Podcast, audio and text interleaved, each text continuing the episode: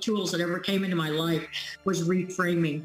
And because that story that I had been found in a trash can, it really stigmatized me for a long time. But it was one of the beautiful things that this therapist gave me in reframing. If you have a story that is your story that you've identified with, and you can't prove the facts one way or the other, then reframing is about taking that story, just like you guys will do with this video, and looking at it frame by frame by frame and creating a story that you can live with. And the story that I created for my birth mother, and it was beautiful and wonderful, is that I got to see her as this very young child who gave birth to me and then kept me. And I'm definitely not full Korean, and Koreans are extremely prejudiced against a lot of the other races. So she kept me alive. And I saw a young child, and I mean young child, 16 years old with a baby that she could barely carry.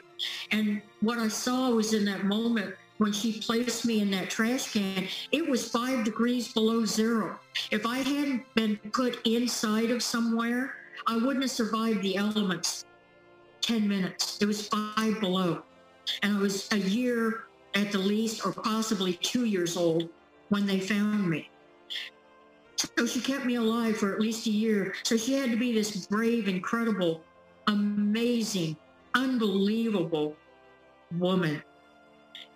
And what I saw was when she placed me in that trash can, I saw a young child that loved me more than anything in life and that she said goodbye and that what she had made was the ultimate sacrifice of a mother who says, I want you to live. I want you to have a future and I cannot give that to you.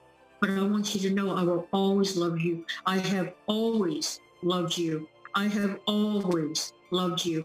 And that was the vision for creation that I made for my birth mother and the whole story around the trash can.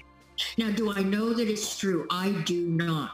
But I am the creator of the story that I am so worthless that I was thrown in a trash can.